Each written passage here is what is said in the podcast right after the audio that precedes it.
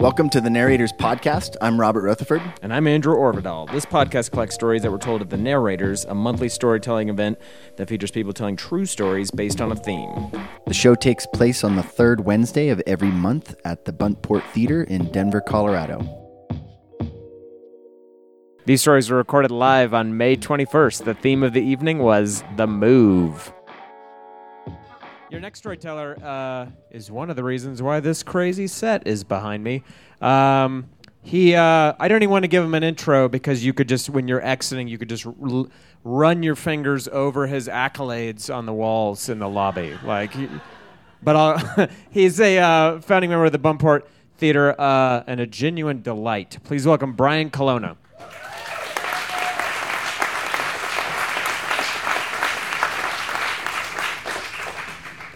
Thank you. Um,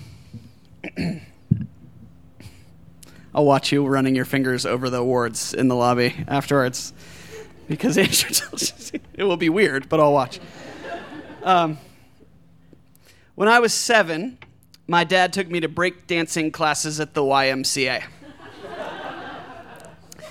Uh, by 1986, the underground had visibly surfaced at many suburban YMCAs, and for a reasonable price, you could learn uh, to be like Ozone or Turbo from your favorite movie, Breakin'. Uh, I wanted to be more like Ozone because that's who my babysitter loved. Um, she wrote his name in blue pen on my Breakin' album, and she circled his name with a heart. And she pressed hard enough that she scored the cardboard. I still remember it, ozone, with this like beautiful heart. And it was so sexy or illicit or whatever a seven year old thinks about uh, their babysitter's handwriting. But I think it was sexy looking back on it. Um, so, anyway, my, my heart uh, had been powerfully affected by, by this drawn heart of my babysitters, and I told my father that I needed to learn breakdancing. So uh, I don't think he was 100% behind the idea because on the drive over, uh, he turned to me and he said, You know, breakdancing is just a fad. and again, my seven year old heart was powerfully affected, and I decided to prove him wrong and devote my entire life in a very unfad like manner to learning the art of breakdancing. So I began the first class, and ultimately it was not particularly challenging or memorable, uh, except that I did learn my move, which, for the purposes of tonight's story, is apropos. Um, I'm going to do my best to describe my move to all of you, as doing it in my current condition would probably kill me. so we'll use our imaginations together. The worm.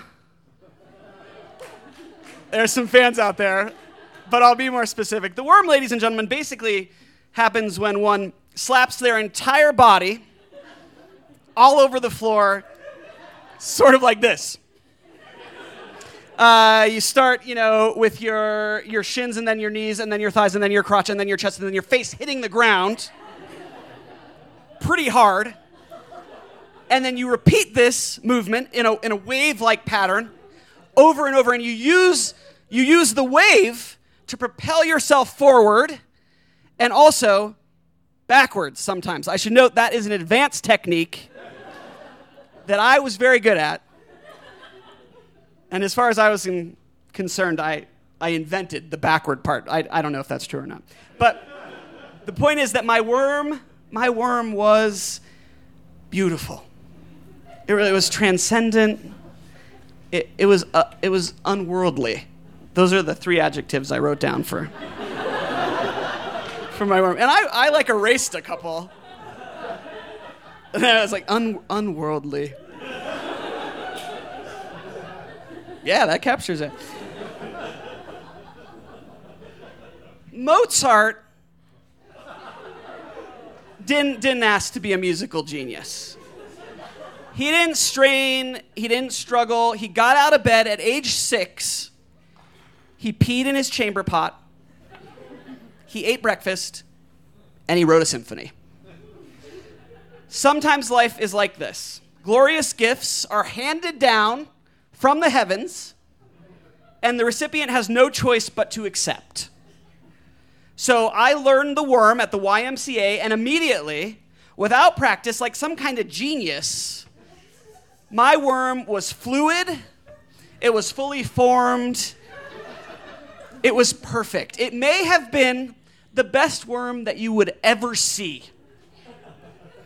But I can't show you because doing the worm at the level that I was doing it has tremendous costs.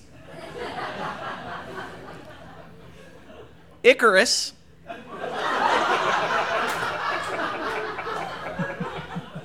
Sounds like some of you know the story. He flew close to the sun and his wings melted, and then he fell into the sea and he drowned. And because you know that story so well, you can understand the kind of situation that I'm in.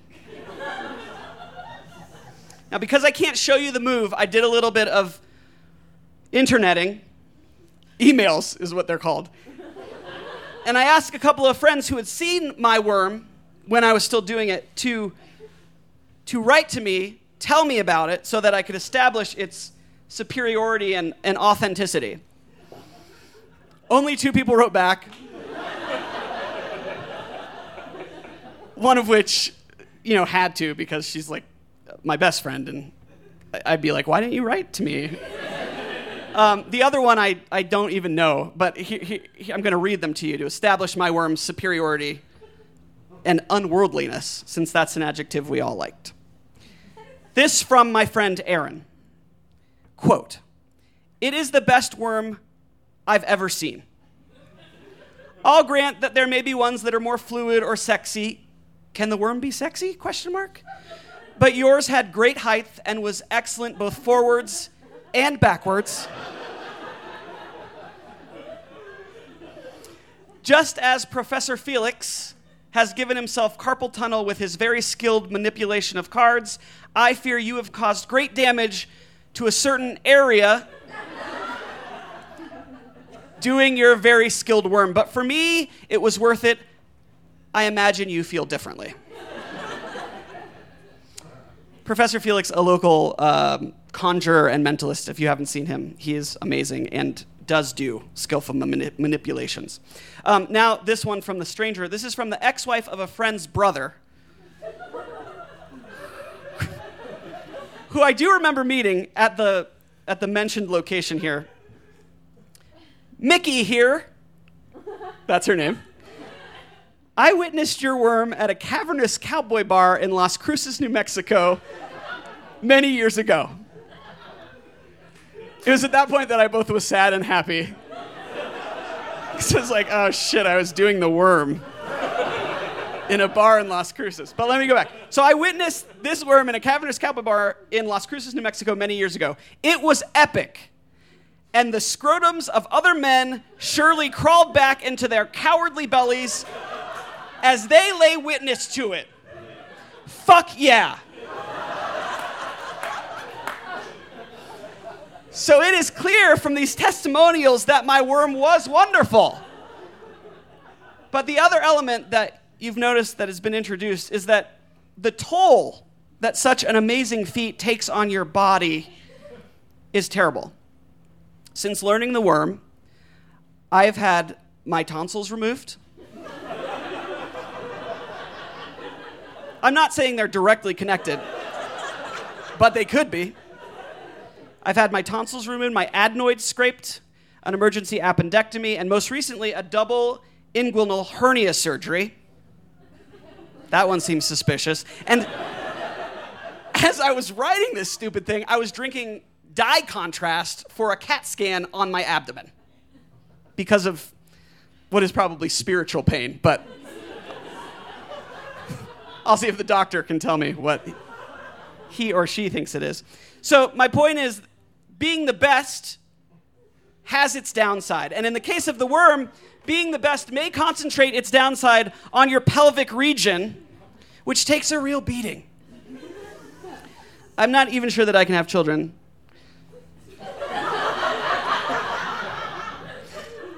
I'm not. I'm, I've never tried, so I'm not sure. but here's the real. This is where I'd like to really make everyone think. As I, as I stand before you tonight, held together with Teflon mesh, and missing the parts of my body that serve no function except to get infected and make you sick, you're all wondering the same question Was it worth it? I don't know. I, I deal with this, this question every day. And here, here's some of my thoughts. Some people never find their gift, you know, or they don't have one. So, in that respect, come on. That's true. So, like, in this respect, I feel like I'm in a pretty good place. But on the other hand, and this is the tragic part, at a very tender age, I've both found my calling and already lost it. I'd like to speak tangentially for just a moment about the prevailing opinion that high level mathematics is best done when you're young. Apparently, apparently the work is so mentally challenging that by the time you've reached middle age, you're like done. So it's possible that you could, you know, pick up a high school algebra class and teach it. But as for, you know, Pascal's theorem, your days of that are over.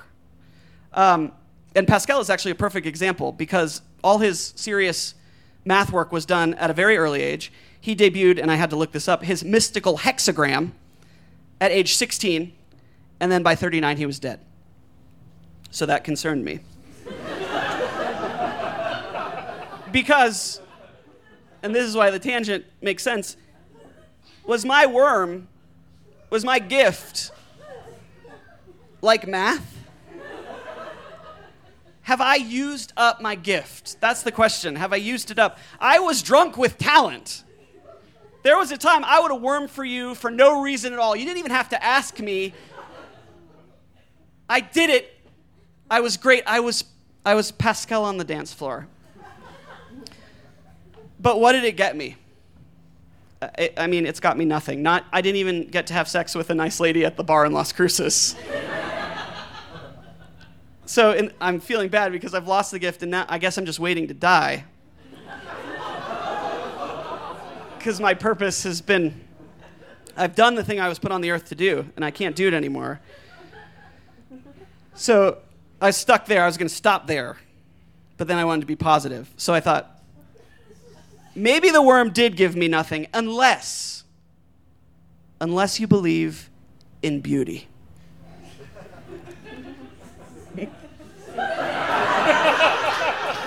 But let me explain. And use your imagination. You can close your eyes if you want. Because because my worm was beautiful. I was younger. I was moving. And for a moment, before my penis and crotch area slammed into the ground, for a moment, I was airborne.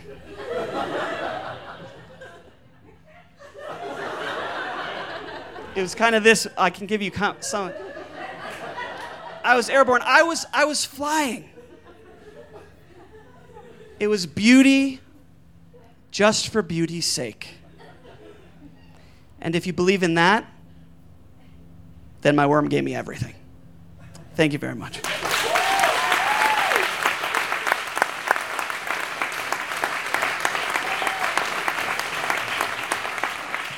That was Brian Colonna. Oh my gosh. Your next storyteller. Uh, she is the host of Open Air on Colorado Public Radio. Uh, please welcome Jessi Whitten.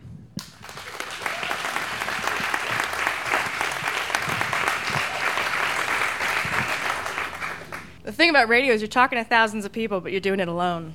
So this is pretty different. Um, this topic is really relevant to my life right now in a strange way because I was recently offered a dream job at another affiliate NPR radio station. And it was one of those really big adult decisions you had to think about. Do I want to move to the West Coast? And with that, I realized just how attached I am to my Coloradoan identity, which is weird because I'm not from Colorado, and I always think I am in college, there was one of those get to know you games where you say two lies and one truth. And I said, This is my natural hair color. I'm 30 years old, and I was born in Colorado. And when everyone had guessed the wrong answer, I said, Nope, I was born in Colorado. And immediately after saying it, I realized that was not true at all. And I just said, I just said three lies. So all these new people set them up for failure. Um, but I was actually born in California and I moved here when I was 10. And in deciding whether or not to leave Colorado, I realized no, I love everything about my life right now. I love the work I'm doing. I love being in Colorado, and I don't want a single thing to change. And as soon as I turned down that job, my landlord called me and said he sold the building. We had to get the fuck out by July. So I have another move uh, ahead of me, so wish me luck on that. Uh, and I am from California, but I have few memories of living in California. I do know that I was my school's unofficial mascot, and uh, that was since the age of two because my mom worked there. And in lieu of daycare, she would just bring me to the class. And all the teachers knew me. I would roam from classroom to classroom just aimlessly, like I owned the place, and they let me think I did. And since my mom was one of the favorite teachers, I was also a favorite of the students. Everyone loved me, and I never wanted for attention. It was wonderful. And I have this strange memory of even getting up on one of the tables in the cafeteria and just dancing on the tables with my mom during lunch. And now that I think about it, it's so surreal. It it seems like a dream, but my mom has confirmed it as fact, and evidently it happened regularly, even weekly at times. One of my clearest memories was after school one day, all the students were leaving, and everyone was just saying goodbye to my mom. Everyone was so happy to see her, even just one last time before they left. And I looked up at her and I said, I can't wait to be Mrs. Whitten and grow up and be just like you. And of course, they called her Mrs. Whitten. My mom's name is Sue. And she looked down casually, she didn't think much of it, and said, Well, you won't, you won't be Mrs. Whitten. I'm Mrs. Whitten because I married your father and took his name. You'll, you'll have some other name. You'll marry someone and take their name. And I was so devastated. I don't know if she realized how crushed I was as a three year old kid standing at her feet. And I felt so mad that they gave girls last names to begin with if they were just to take them away like that. That's not fair. And I'd never I'd never been greeted like that when I said what I wanted to be. I said I wanted to be an actress or a stand-up or a bug doctor. And everyone said, go for it. You can do it. Go for it. This was my first inkling that maybe I don't control what I'm going to be, and maybe my identity is variable. I was terrified that my name and my identity would be associated with a man I'd never met. And that still kind of terrifies me a little bit. but I have more agency than I thought I did at the time. But it's a scary thought when you're a kid knowing that you don't necessarily get to say what you're going to be. But when my parents said we were moving to Colorado, I'd never heard of Colorado before. I was nine years old, and I guess the California public school system had failed me in a big way. I had no idea what it was. I didn't know what moving was. I'd never moved. I didn't know it was going to be permanent. I didn't know that I wouldn't be able to just drive over to my friend's house or just pop into the school, get a little of attention, and go home happy. I didn't know everything was going to change, but it did we moved to Fort Collins and I started a new school. And about a week into it, I went home and asked my mom when she was going to start teaching because I was ready to have some fun. I was ready to have some friends. I evidently am not good at getting attention by deserving it. If people don't hand it to me, I don't get it the right ways. So I wanted to get the gang back together and do things right. But I struggled to find my footing on my own for a really long time, and I didn't find one of those really best, best friends until sixth grade. It was Brittany Hall, and we memorized every Green Day record together. That's a good friend. And we would build radio shows together, which now that that's my career, it was really great finding her on Facebook and saying, you know that thing we used to fuck around with? I get paid to do that now.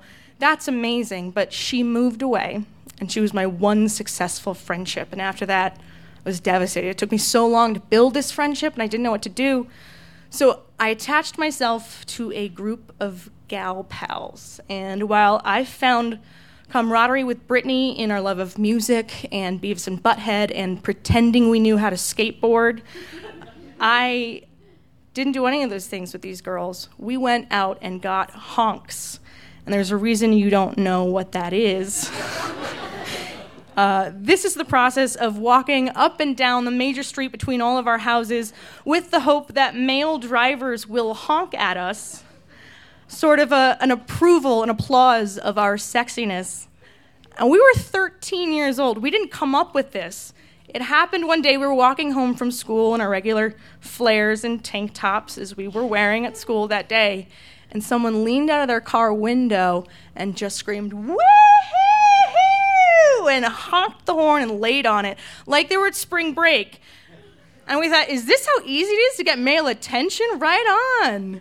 So that's where we went for our male attention from then on. We went and we got our honks. when we weren't getting honks, we were playing the pass out game, and there's maybe another reason why you don't know what this is. I realize now, looking back, that we were just desperate for drugs, and without any immediate access, we just were taking advantage of our body's natural weaknesses. So someone would just lean over, they just lean, and just make themselves hyperventilate like that, and then push themselves against a wall, and the next girl would grab her by the neck and choke her out until we passed out and fell to the floor. That's how we got our kicks. For cheap, real cheap.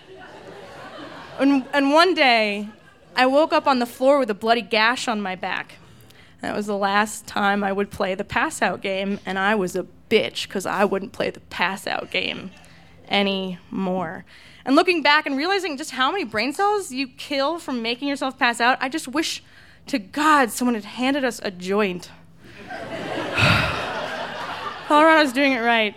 Uh, but there were a lot of friends, there were a lot of rules and stipulations to this friendship. I had to go over to Mary's house every morning and get my hair done. And it took hours and it was elaborate and it hurt. It was more elaborate than the hairstyles you see in Game of Thrones. We, we went to work and we wore a uniform of our flare jeans and low cut belly t shirts, and also much like Game of Thrones, we plotted our relationships in order to increase our power. So if Mary liked John, I had to hook up with John's best friend to bring him into the fold and increase the power of our kingdom. And if I failed, I failed our kingdom, and the consequence was dire. The consequence, of course, being snubbed in the hallways, which was unspeakable. Our friend Sarah had a glare I still dream about, or at least have nightmares about. This was long before the movie Mean Girls, but it's still surreal to remember how time genuinely stopped when Sarah would stare me down in school. We'd be crossing each other. She'd lock eyes, squint a little bit, drop her brows, and give this half smile that said, I will destroy you. And it physically hurt to get this stare. And this was really all the punishment needed in order to keep me in line, which I was for a really long time. They kept me in line. But one day, Sarah wanted to go get honks, because this was our quick way, it sounds so stupid, to reassure ourselves that we did indeed have it going on and get that uh, extra boost of self confidence that we just couldn't seem to muster on our own.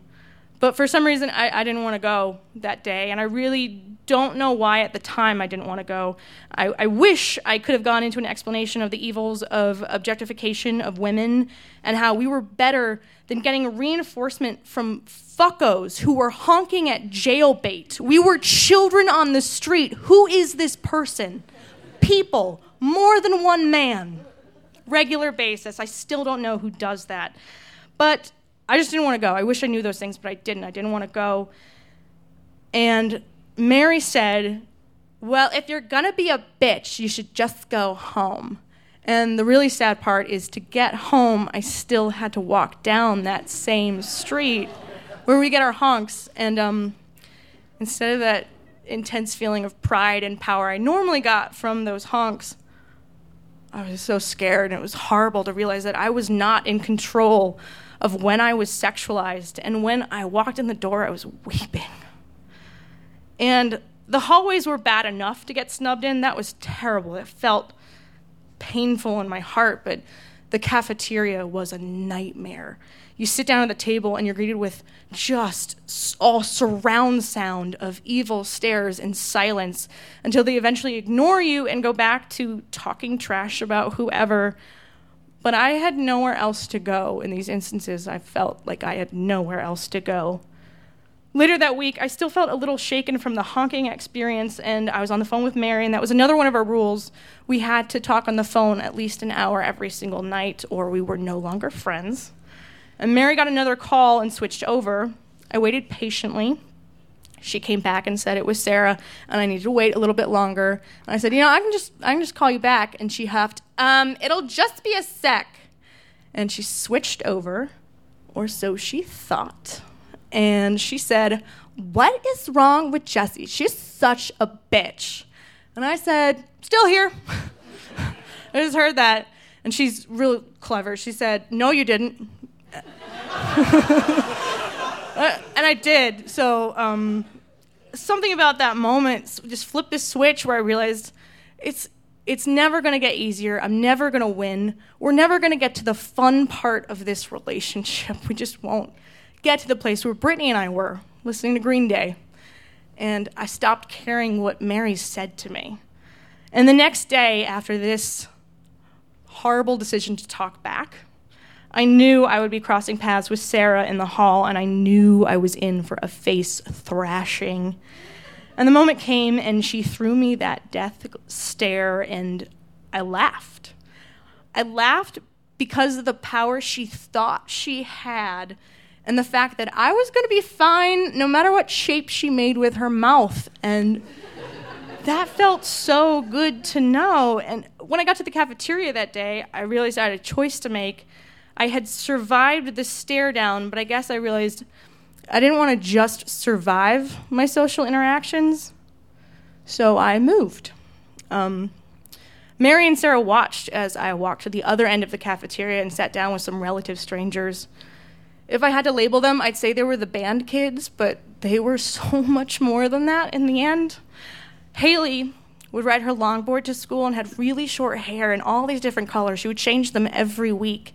And Jacob had this incredible voice. He was a star of all of our musicals, and he was the only gay kid we knew of in school. And it would take him another year to come out to us, and he was genuinely confused and disappointed when we all said, Oh, we know, we, we know that.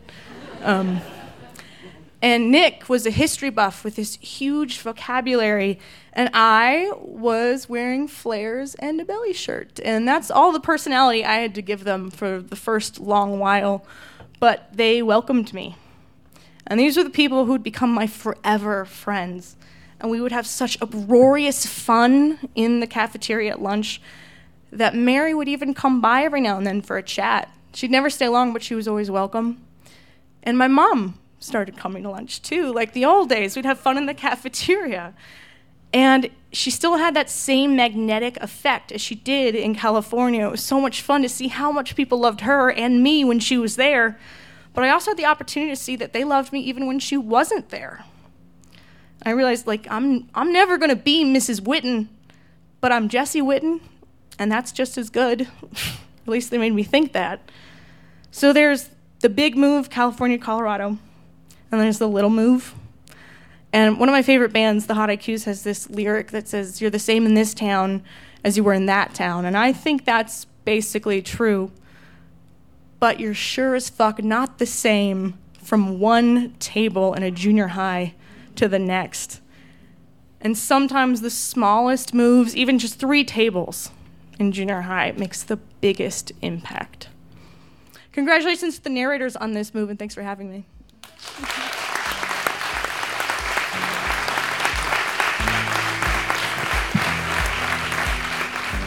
Thank you. That was Jessi Whitten. The Narrators Podcast is recorded and produced by Ron Doyle. The Narrators Podcast is brought to you by these amazing sponsors. The great guys at Illegal Pete's and Greater Than Records, who, in addition to providing rad burritos all over town, provide great local music and comedy. Check out the appropriately named Sexy Pizza at either of their locations in Capitol Hill or Old South Pearl, or on their website, sexypizzaonline.com. And finally, by the internet superheroes at Commerce Kitchen, who provide internet marketing solutions and search engine optimization for all your e commerce needs. Check them out at commercekitchen.com. For more information about the narrators and to listen to past episodes, go to thenarratorspodcast.com. Thanks for listening.